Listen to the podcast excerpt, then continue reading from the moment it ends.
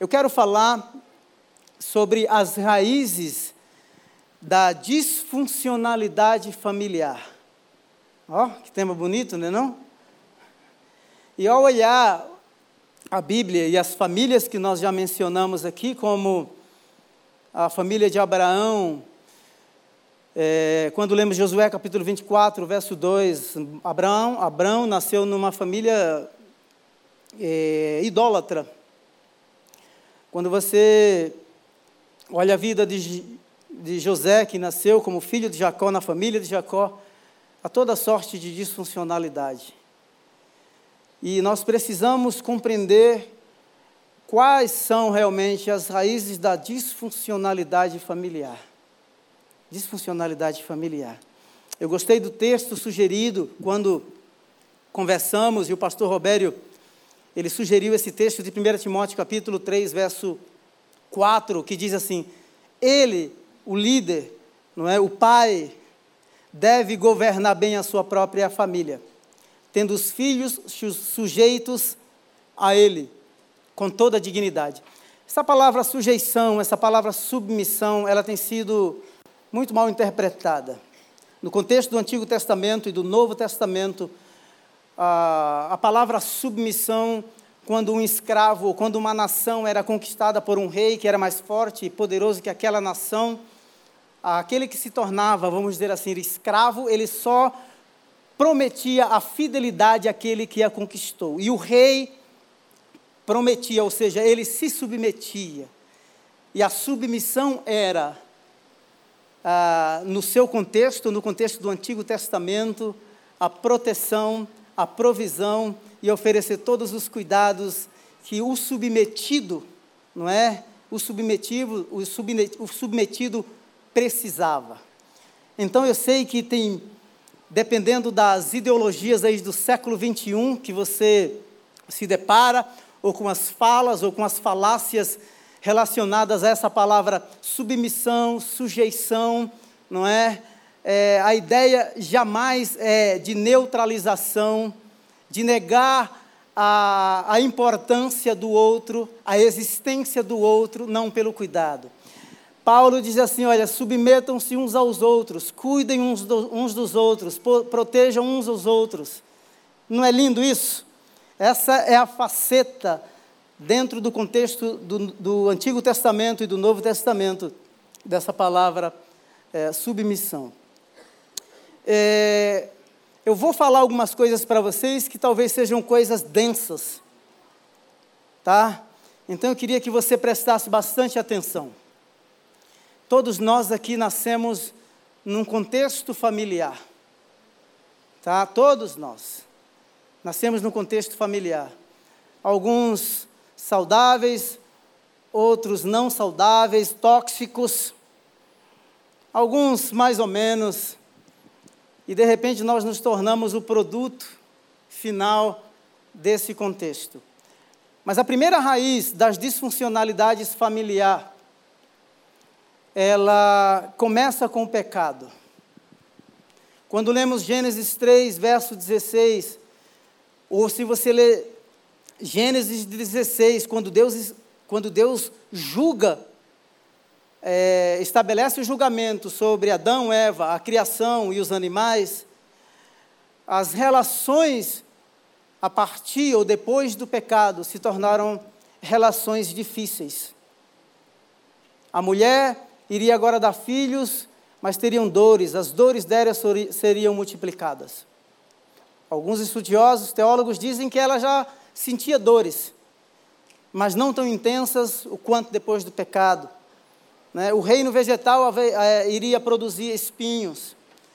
Adão, que vivia de boaça no paraíso, agora teria que comer do suor do rosto dele.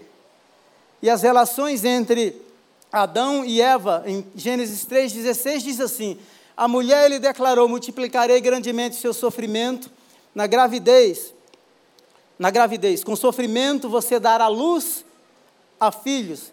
Olha agora, seu desejo será para o seu marido e ele a dominará. Então veja aqui que as raízes da disfuncionalidade começam no pecado.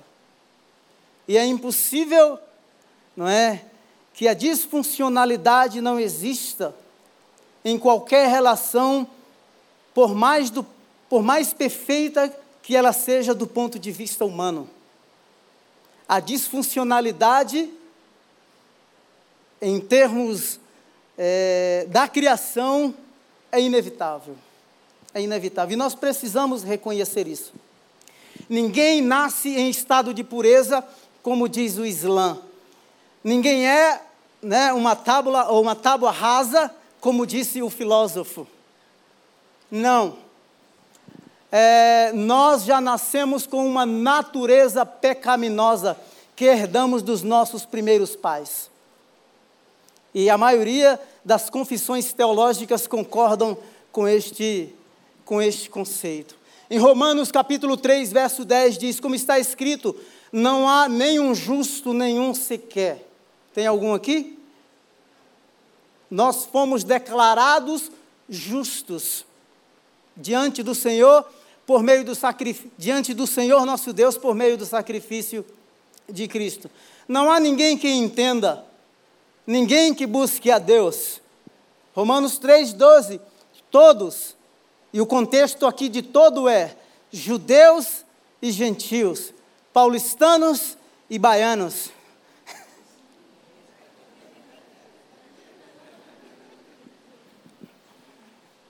Então veja só que todos se extraviaram, todos pecaram. Romanos 7, a partir do 8, o pecado, aproveitando a oportunidade, a oportunidade dada pelo mandamento, produziu em mim um tipo de desejo cobiçoso. O pecado produziu um tipo de desejo cobiçoso. Eu acho legal porque Paulo, quando escreve a carta aos Romanos, ele diz: se você é guardador da lei, de toda a lei, mas se você tropeça em um único mandamento, você tropeça em toda a lei. Toda a lei. Romanos 7,15: Não entendo o que faço, pois não faço o que desejo. Veja só, ele não entende o que faz e ele não faz aquilo que ele deseja. E você vai entender a razão daqui a pouco mas faço o que odeio. E se faço o que não desejo, admito que a lei é boa. A lei é boa porque a lei vai estabelecer parâmetros para a relação. A lei do Antigo Testamento não salvava. Por isso que Paulo, ao escrever Romanos capítulo, no capítulo 5, ele vai dizer assim: aonde, aonde abundou o pecado, superabundou a graça. O que ele está dizendo é que a lei dada me faz consciente do pecado, porque ela estabelece parâmetros para uma relação. E me fazendo consciente de que sou pecador, ela é como um pedagogo, ou pai da gogos, como um aio que me conduz para Cristo, como está escrito em Gálatas, no capítulo 3, a partir do verso 25. Então veja só, neste caso, Romanos 7, 17, não sou mais eu quem o faz. Não sou mais eu quem pratico. Mas aí ele vai dizer, mas o pecado quem habita, que habita em mim. Então eu queria que você saísse daqui com esta consciência de que a raiz de toda disfuncionalidade familiar, a raiz de toda disfuncionalidade social, a raiz de toda disfuncionalidade política, a raiz da disfuncionalidade em todas as ideologias que você possa imaginar do ponto de vista terreno, é porque existe nelas inseridas seres mortais e com uma natureza pecaminosa como eu e você. Como eu e você. Sei que nada de bom habita em mim, isto é, em minha carne. Sei que nada de bom habita em mim, ou seja, em minha carne, neste corpo. Você já ouviu alguém, de repente, numa conversa, dizendo assim: olha, você somatiza muito. As doenças do século 21 aí são doenças psicossomáticas, são da psique, mas que se somatizam. A palavra, existe duas palavras para carne no grego. A primeira é soma, que se refere ao corpo físico. Esse corpo físico. Só que a segunda que Paulo está usando aqui, chamando de carne, ele está, ele está usando a outra, a outra palavra que se chama sarx. A palavra sarx é a carne do pecado, é a natureza pecaminosa herdada que nos faz pecar impulsivamente ou compulsivamente, quer queiramos ou não. Queiramos ou não.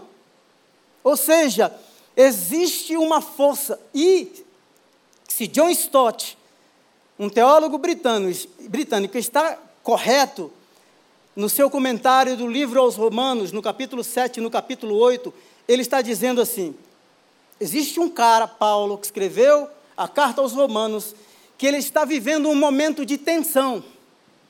A tensão é o Paulo fariseu, perito na lei judaica, que depois de ter uma experiência, mesmo tendo a experiência com o Evangelho, o Paulo fariseu entendeu que a lei que ele estudava não foi capaz de resolver o problema do pecado, porque era um código externo.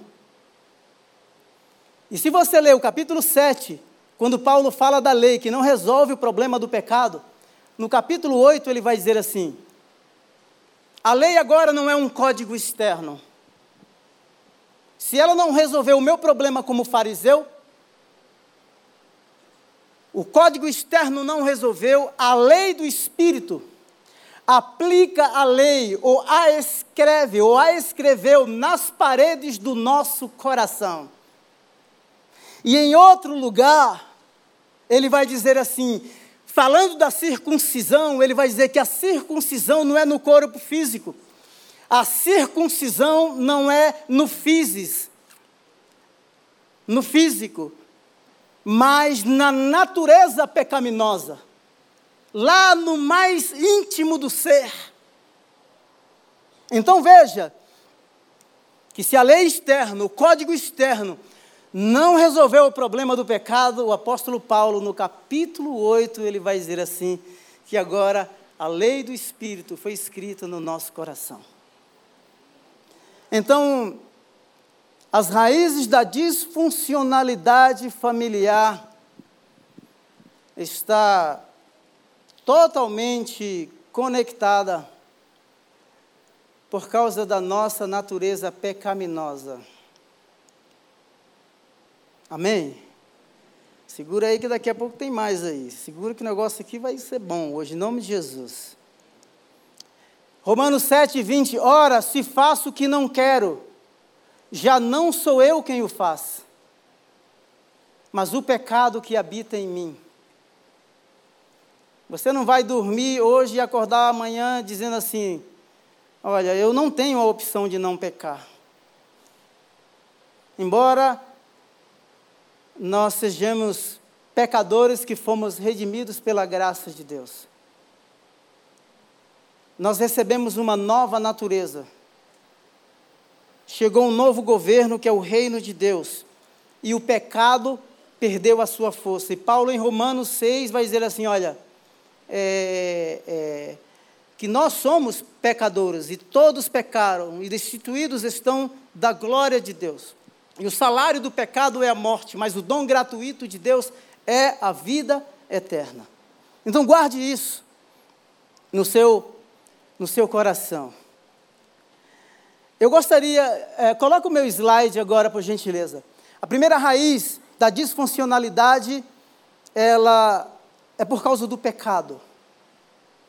E eu quero mostrar para você, ah, acho, esse não é o primeiro, é o primeiro?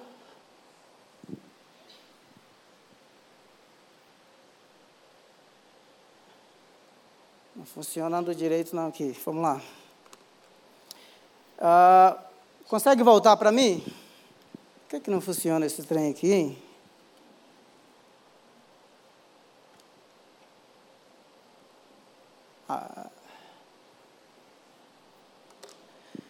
A Rosa Cuquier, uma psicóloga que trabalha com drama, ela diz o seguinte: há atenção aos problemas dos adultos sobreviventes de famílias disfuncionais.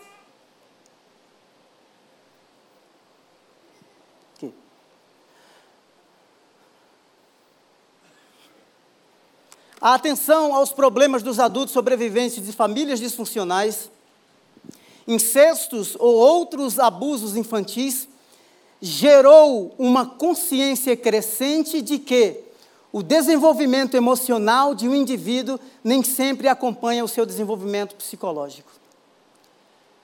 É, quando ela escreveu esse livro, a Rosa Cuquier, uma judia, ela diz assim: olha, do ponto de vista natural, todos os seres vivos eles se reproduzem, os seres humanos e os animais eles se reproduzem de forma muito semelhante. Fisiologicamente nós nos desenvolvemos. Mas o que ela está dizendo é que, do ponto de vista emocional, nem sempre a idade emocional, ou o desenvolvimento emocional, o crescimento emocional, a maturidade emocional acompanha o fisiológico.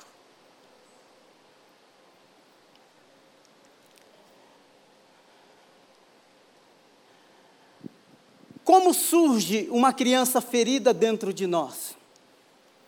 Os seres humanos exercem um enorme poder uns sobre os outros, diz uh, Rosa Cuquier. Um poder de vida ou morte. Do ponto, de, do ponto de vista fisiológico, é o que ela está dizendo, os seres humanos se reproduzem de forma muito semelhante a todos os animais mamíferos e nascem quando saem do útero materno. Porém, do ponto de vista psicológico, entretanto, sua reprodução é totalmente original e peculiar. Psicologicamente, o ser humano nasce aos poucos.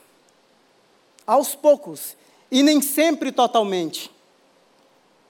Você já ouviu a frase assim: nossa, o cara é um homem forte, ou uma mulher, do ponto de vista físico. Mas assim, olha, mas quando abre a boca é uma criança. Quando responde a estímulos emocionais externos é muito infantil. O que Rosa Cuquieira está dizendo é que não significa porque você desenvolvesse, desenvolveu-se fisiologicamente, a maturidade emocional acompanhou esse desenvolvimento. Só nos últimos anos, e devido aos conhecimentos advindos das terapias sistêmicas, podemos começar a vislumbrar a complexa teia das relações intrafamiliar e a natureza de um fenômeno que poderia ser chamado de contágio psicológico. Guarde essa palavra, contágio psicológico. E que significa a passagem de geração a geração de carências fundamentais nas relações de dependência básica que acabam por impregnar toda a capacidade de relacionamento do indivíduo. Ou seja, se nós tivermos ou tivemos carências básicas na primeira infância, isso vai impregnar toda a nossa vida. Pode colocar o próximo, por favor. Pode passar.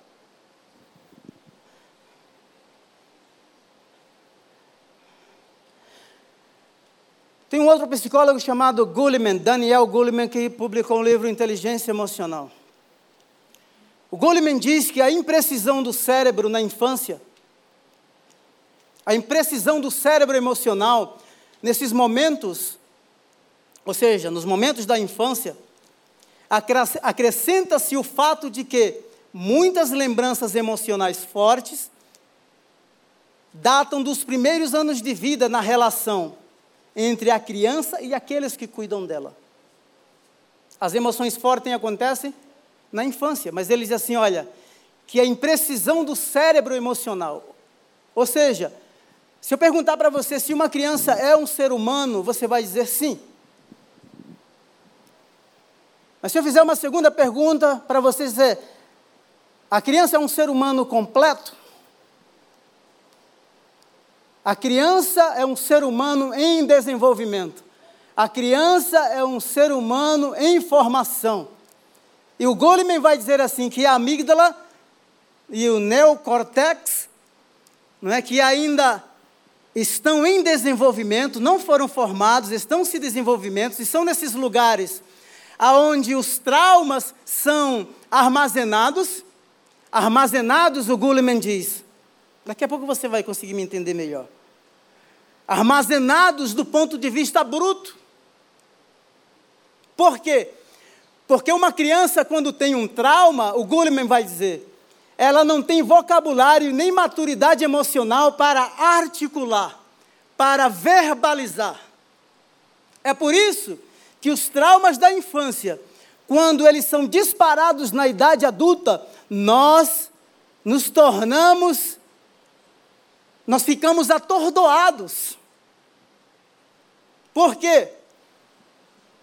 Porque o trauma da infância, quando, quando você teve o trauma na infância e você não teve vocabulário e nem maturidade emocional para articular, para trabalhar aquela emoção, quando ele aparece na idade adulta, ele vai aparecer da mesma forma na idade é, que você experimentou na primeira infância. Então veja só, é, então, a primeira causa da disfuncionalidade familiar é o pecado. A segunda causa da disfuncionalidade familiar é a família. É o contexto onde você nasceu. O Peter Escaseiro, no seu livro Espiritualidade Emocionalmente Saudável, ele diz assim: poucas, bem poucas pessoas surgem de suas famílias de origem em um estado emocionalmente perfeito ou idôneo. Em meus anos iniciais de ministério, eu acreditava que o poder de Cristo podia quebrar qualquer maldição.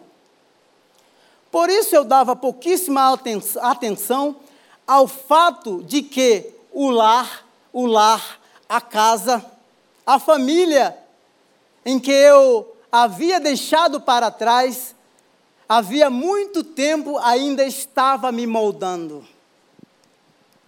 Percebe a influência do contexto familiar? E depois ele vai dizer assim: padrões familiares do passado são representados em nossos relacionamentos presentes, sem necessariamente estarmos cientes dele.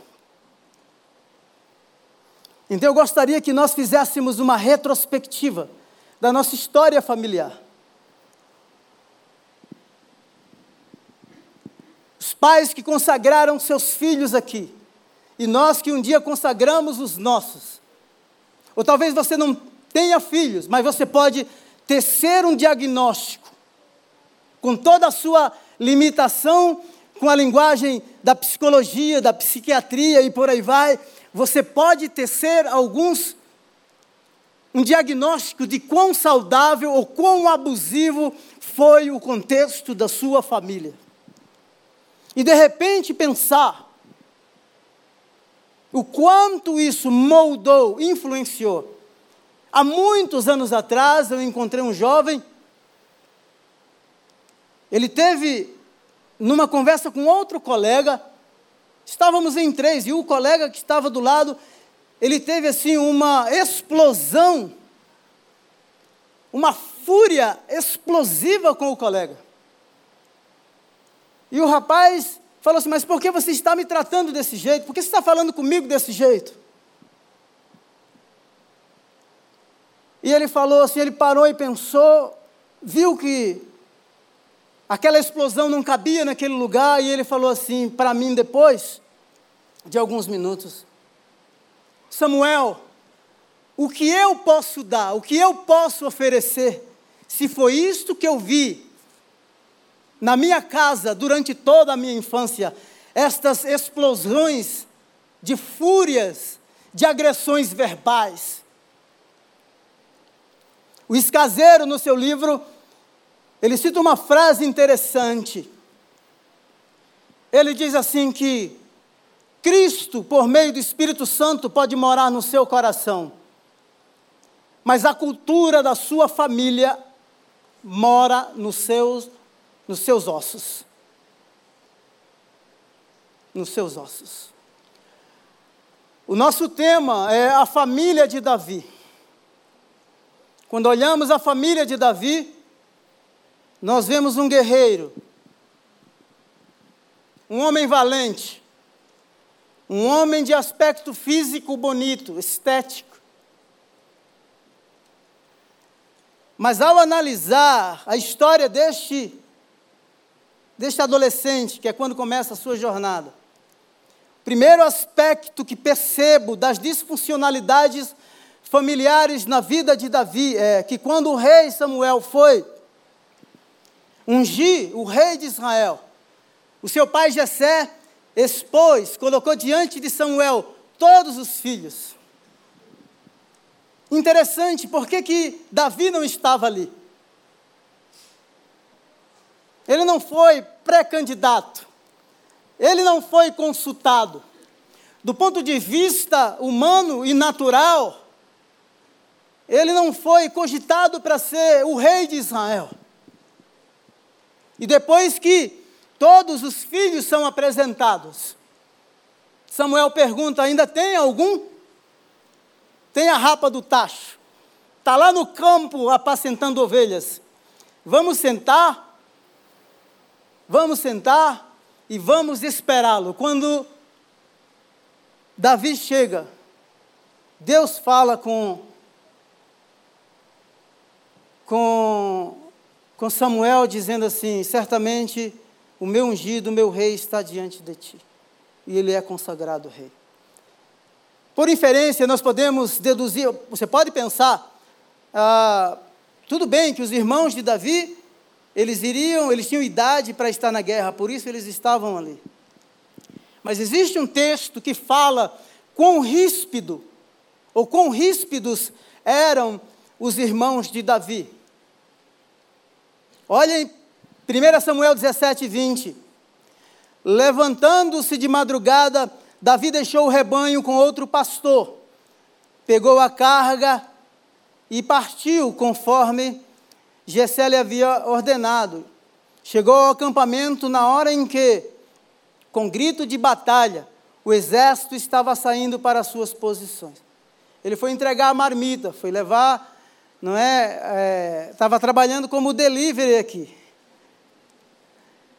Davi deixou o que havia trazido com o responsável pelos suprimentos. Correu para a linha de batalha para saber como estavam os seus irmãos. Veja só, ele correu para a linha de batalha para ver como estavam seus irmãos. Ele foi chamado pelo pai para levar o alimento.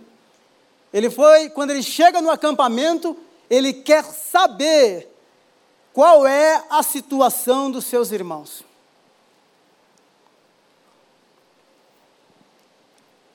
Quando Eliabe, o irmão mais velho, ouviu Davi falando com os soldados, ficou irritado. Ficou irritado com ele e perguntou: Por que você veio aqui? Com quem deixou aquelas poucas ovelhas no deserto? Lembre-se que no verso 17, ele deixou o rebanho com outro pastor. Primeira você é irresponsável. Você não cumpriu direito a sua função. Sei que você é presunçoso. E como seu coração é mau. Você veio só para ver a, a batalha. Você veio só para ver a guerra. Eles estão completamente equivocados. Davi havia sido separado pelo pai para levar o alimento e para se certificar da situação, da condição dos seus irmãos. Então veja que a resposta é ríspida. E no contexto familiar, a família pode ser, pelo menos aqui do ponto de vista bíblico, é o lugar, é o contexto onde nós experimentamos as emoções mais extremas. A família, em muitos casos, é um ambiente muito ambíguo. José era bajulado pelo pai, usava roupa de grife. José tinha liberdade para compartilhar os sonhos com seu pai. No ambiente familiar, José é o filho amado. Do ponto de vista dos irmãos, ele é odiado, sofre bullying. Lá vem o sonhador. Quem disse que eu e os seus irmãos vão se prostrar diante de você? As raízes da disfuncionalidade familiar. Primeiro, a natureza pecaminosa é inevitável e nós vamos criar, consciente ou inconsciente, sabendo ou não, intencionalmente ou compulsivamente. Este ambiente de aceitação ou de rejeição.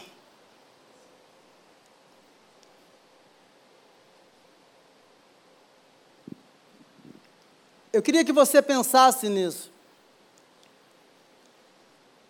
Porque dependendo do contexto em que você nasceu, então você vai de repente dizer assim: Samuel, você está culpando, não é? Porque tem uma natureza pecaminosa?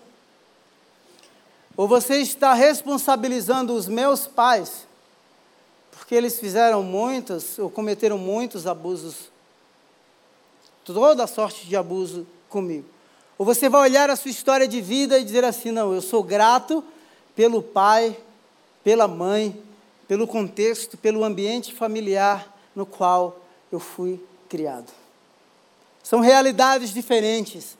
E estas são as realidades de muitas famílias. Agora, não responsabilize nem a natureza pecaminosa e nem os seus pais, porque a partir do momento que nós temos a consciência A partir do momento que nós temos acesso a este conhecimento, nós temos a oportunidade para mudar o quadro. E é isso que nós vamos ver agora na vida de Davi. Segundo Samuel no capítulo 11, na primavera, na época que os reis saíam para a guerra, Davi enviou para a batalha Joabe com seus oficiais e todo o exército de Israel. A primavera, os climas eram bons. Primavera acontecia no contexto judaico depois da colheita. O exército estava na guerra, Davi estava no palácio. A disfuncionalidade familiar começa com a omissão. O rei deveria estar na guerra. E a omissão o leva à exposição do pecado. A casa do rei havia uma varanda. A varanda para ver o exército desfilando em triunfo. Mas quando ele chega na varanda, ele vê uma mulher bonita tomando banho. Ele se expõe. Quando nós nos omitimos do nosso real papel, da nossa real vocação, do propósito para qual Deus nos chamou para viver, certamente nós iremos nos expor de coisas ou, ou diante de coisas que irão comprometer a nossa carreira, a nossa vida e que trarão prejuízos grandiosos para nós pessoalmente e para aqueles que estão ao nosso redor. Não somente ele se expõe, ele estava no lugar errado. A batalha estava acontecendo lá no campo e ele estava na varanda.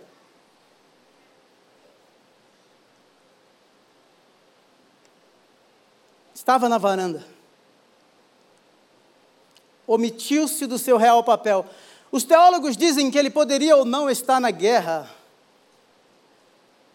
Davi foi o homem por meio, embora as terras começavam, ou, ou, ou, as terras ao redor de Israel começaram, o início da sua conquista deu-se com Josué, mas é Davi quem estabelece paz e conquista as nações. Ele quem conquista as nações. Ele se omite de estar na guerra, é exposto e diante da exposição ele é seduzido. Seduzido.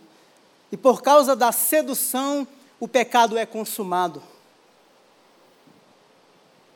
Então veja que são etapas, são níveis. O pecado vai tomando conta, um abismo chamando um outro abismo. E não somente isso, depois de pecar, ele manda uma carta para Joabe, o seu comandante. Batseba era mulher de Urias, um guerreiro, um cara leal, um cara fiel a Davi. Põe o cara na frente da batalha para que ele morra. Veja como as situações vão se tornando cada vez mais complicadas.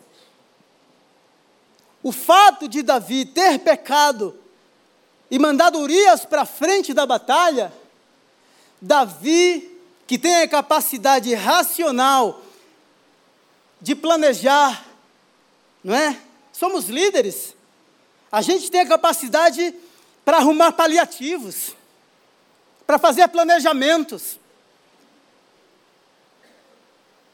para resolver situações. Então ele quer resolver dizendo assim: ora, se Urias vai, se Urias vai até agora ninguém descobriu.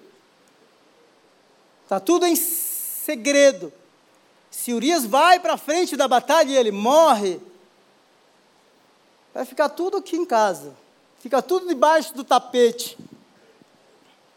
Tudo debaixo do tapete. Então,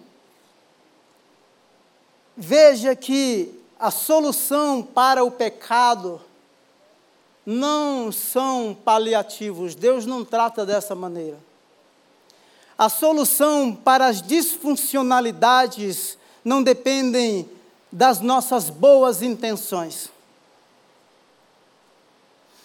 Não depende da nossa boa retórica ou de quantos é, certificados, diplomas e graduações pós eh, nós temos. A solução para o problema da natureza, das raízes das disfuncionalidades familiares depende do próprio Deus.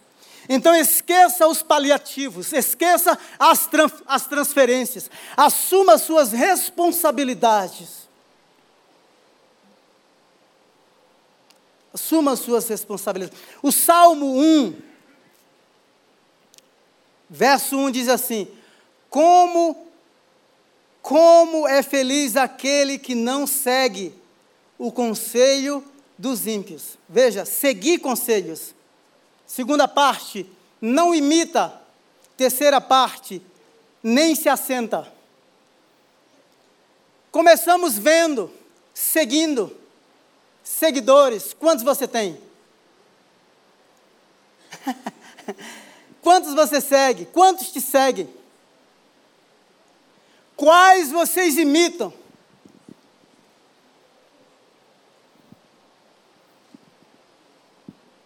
Em quantos grupos você se assentou, ou seja, você foi atraído de longe, seguindo,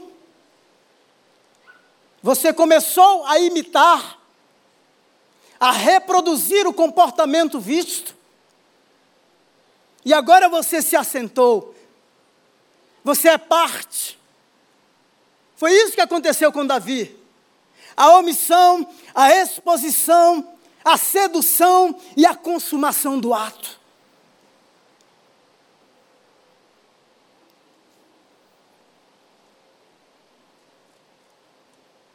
É assim que a gente começa.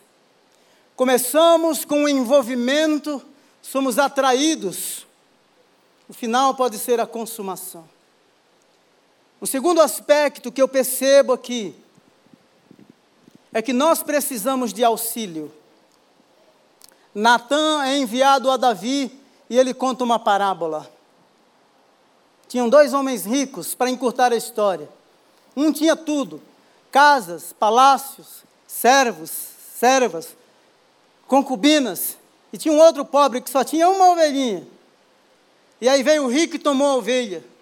Quando Natan conta isso, o Davi prontamente diz assim: esse cara merece morrer.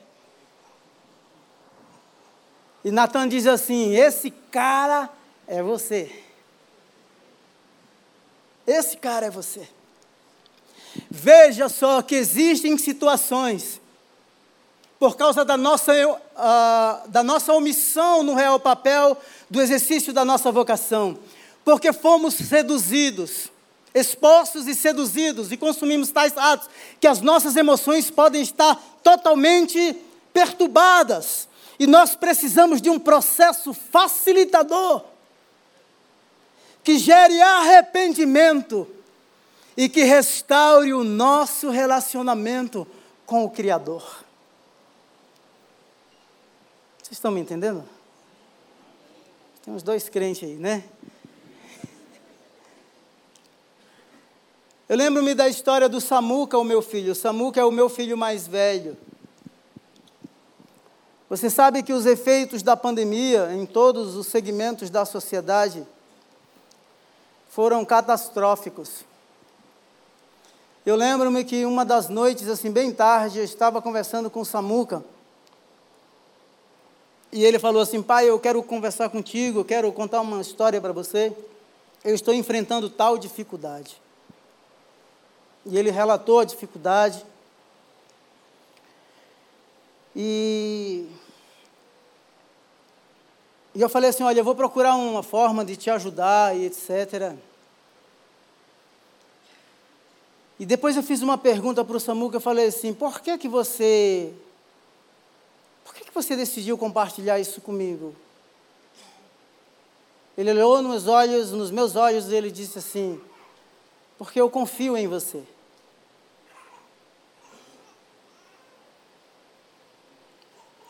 Nós, como pais, nós somos os responsáveis para criar este ambiente seguro. Nós somos as referências que inspiram confiabilidade.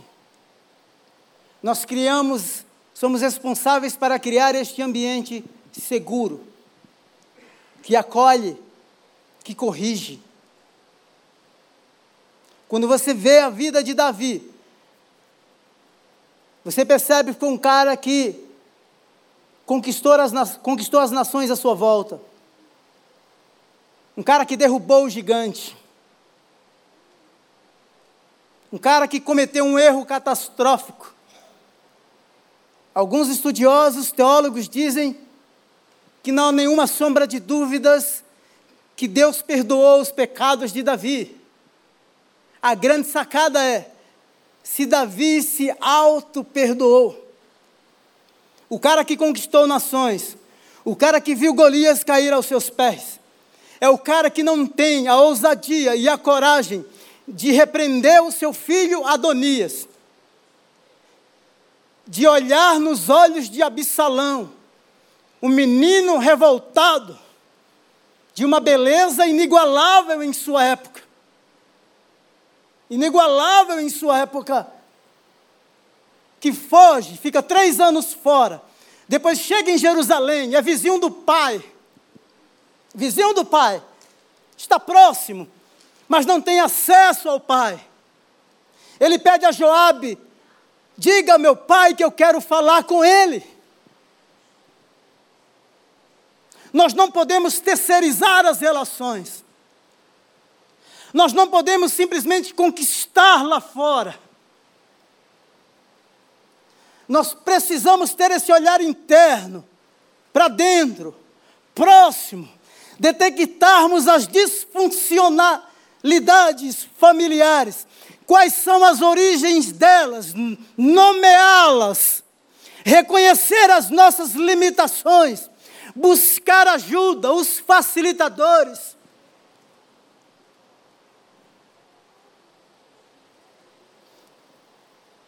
Para que não haja essa disfuncionalidade entre o privado e o público.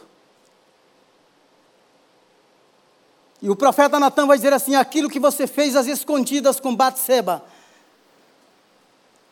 acontecerá em público com as suas filhas.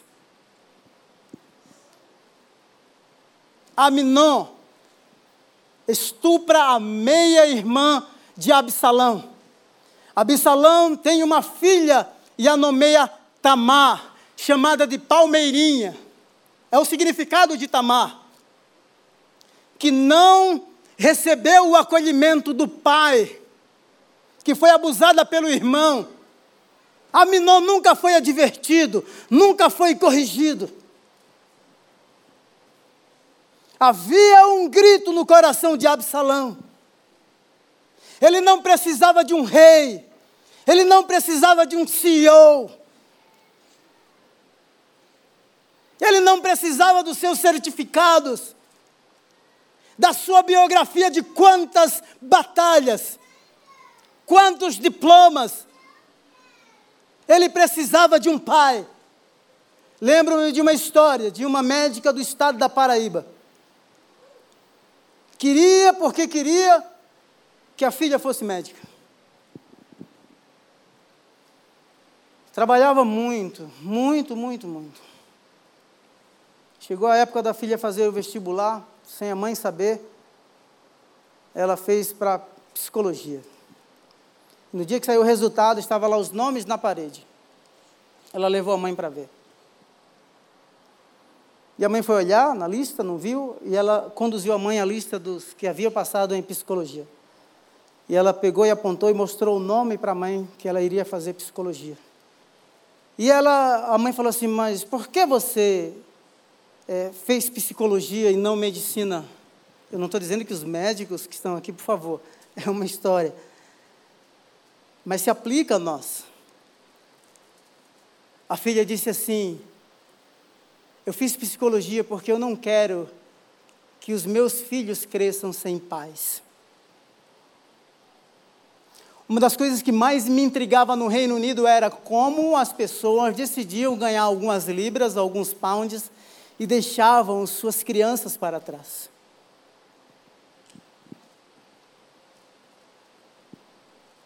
Uma outra, uma outra situação que enfrentei eu e o Joseph, meu filho mais novo. Um dia estava sentado no sofá. Sentado no sofá. E um colchão assim, ele estava deitado e como se aqui fosse sofá, os meus pés estavam aqui, ele abraçou a minha perna, porque ele estava com a cabeça entre as minhas duas pés, e ele abraçou assim. E ele disse uma coisa interessante. Ele disse assim: Pai, eu me sinto tão seguro quando o Senhor está em casa.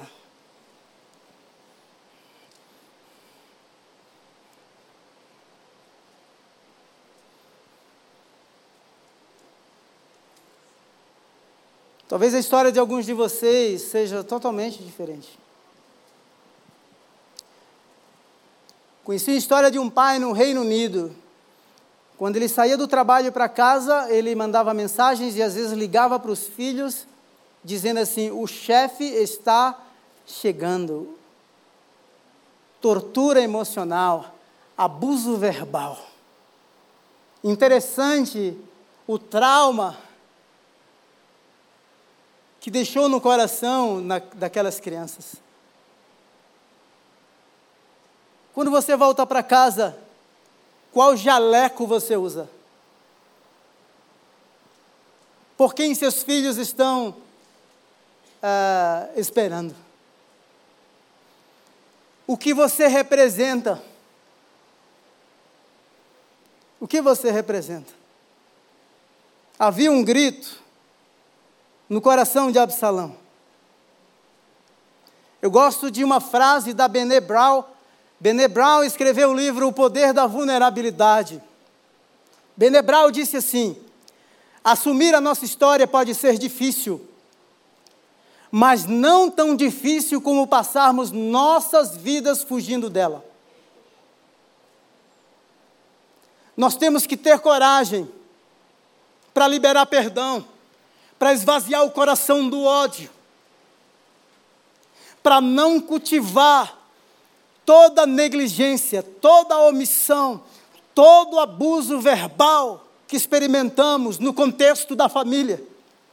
A vida de José retrata bem isso.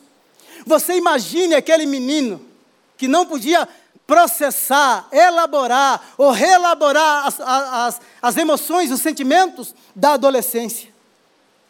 Vendido como escravo, privado da presença do pai. Paternidade é um problema grave. O pai precisa estar em casa em todos os sentidos. Um segundo aspecto forte da vida de Davi é porque ele se omitiu, ele criou um ambiente para subversão dentro da sua própria casa. A omissão cria o ambiente para subversão. Aí todo mundo agora quer ser rei. Uma mulher chamada Hagita, lá em 1 Reis 1, 5 e 6, ela se autoproclama rei, rainha. 1 Reis 1, 5. Aí daqui a pouco vem Adonias, conspira, quer se tornar rei, Salomão vai e o mata. Absalão, depois de, de viver distante do pai, volta, insiste para falar com o pai. Quando ele volta para Jerusalém, ele monta um escritório próximo ao palácio, porque todas as pessoas que vinham das províncias para resolver os problemas com o rei Davi, ele o abordava.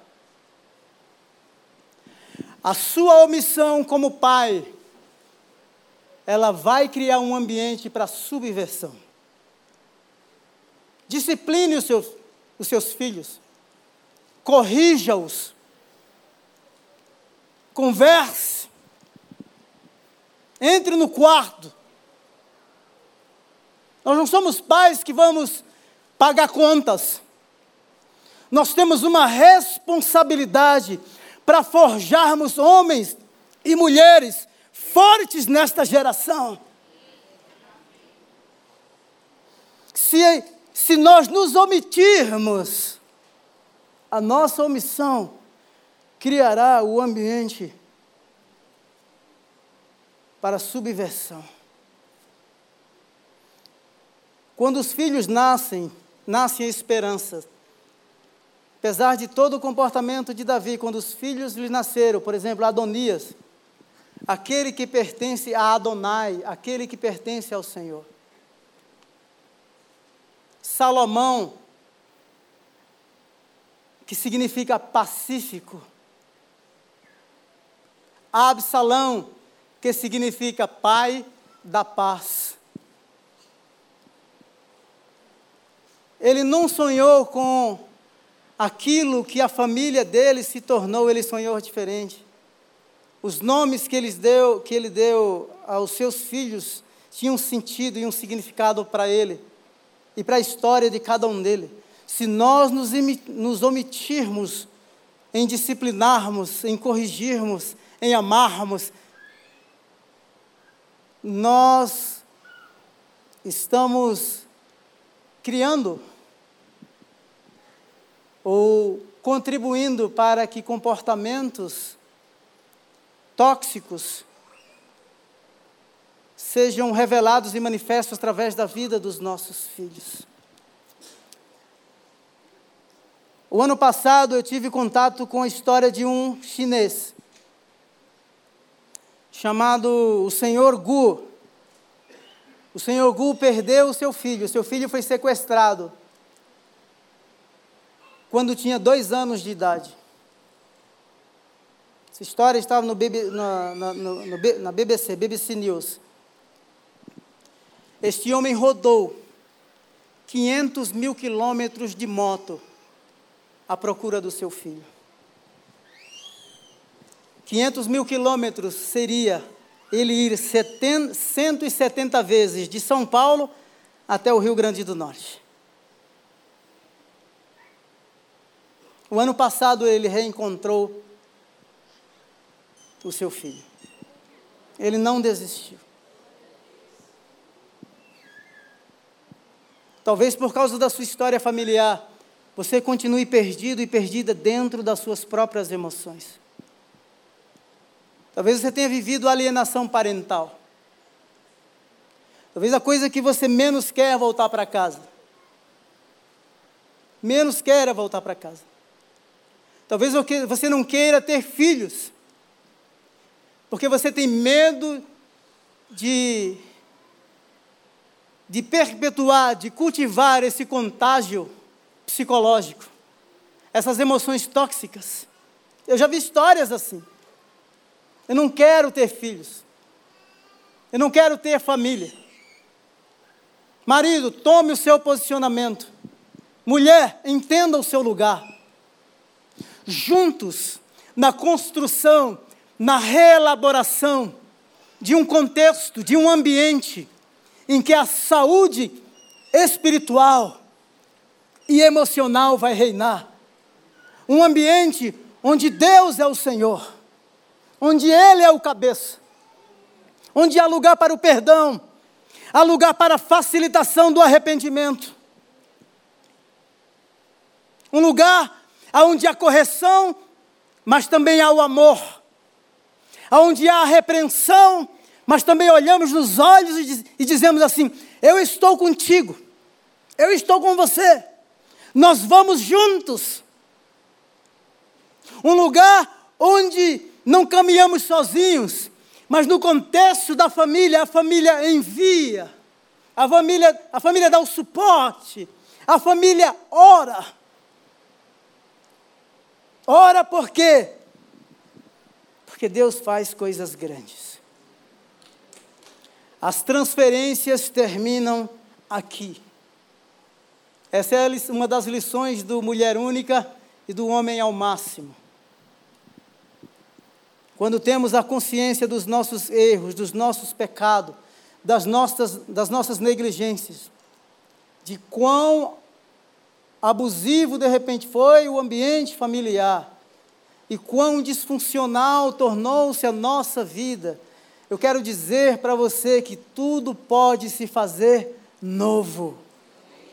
Tudo pode se fazer novo. Tudo pode se fazer novo. Vamos nos colocar em pé para a gente orar?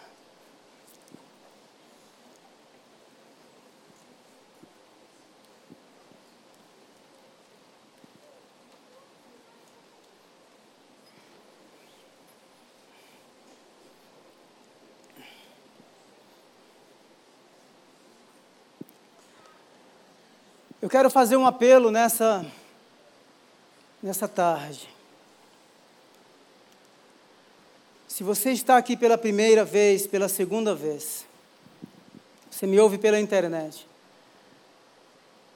e ao ouvir essa reflexão, ao ouvir essa mensagem, alguns sentimentos, algumas emoções entraram aí em ebulição no seu coração. E você diz assim: não, isso é verdade.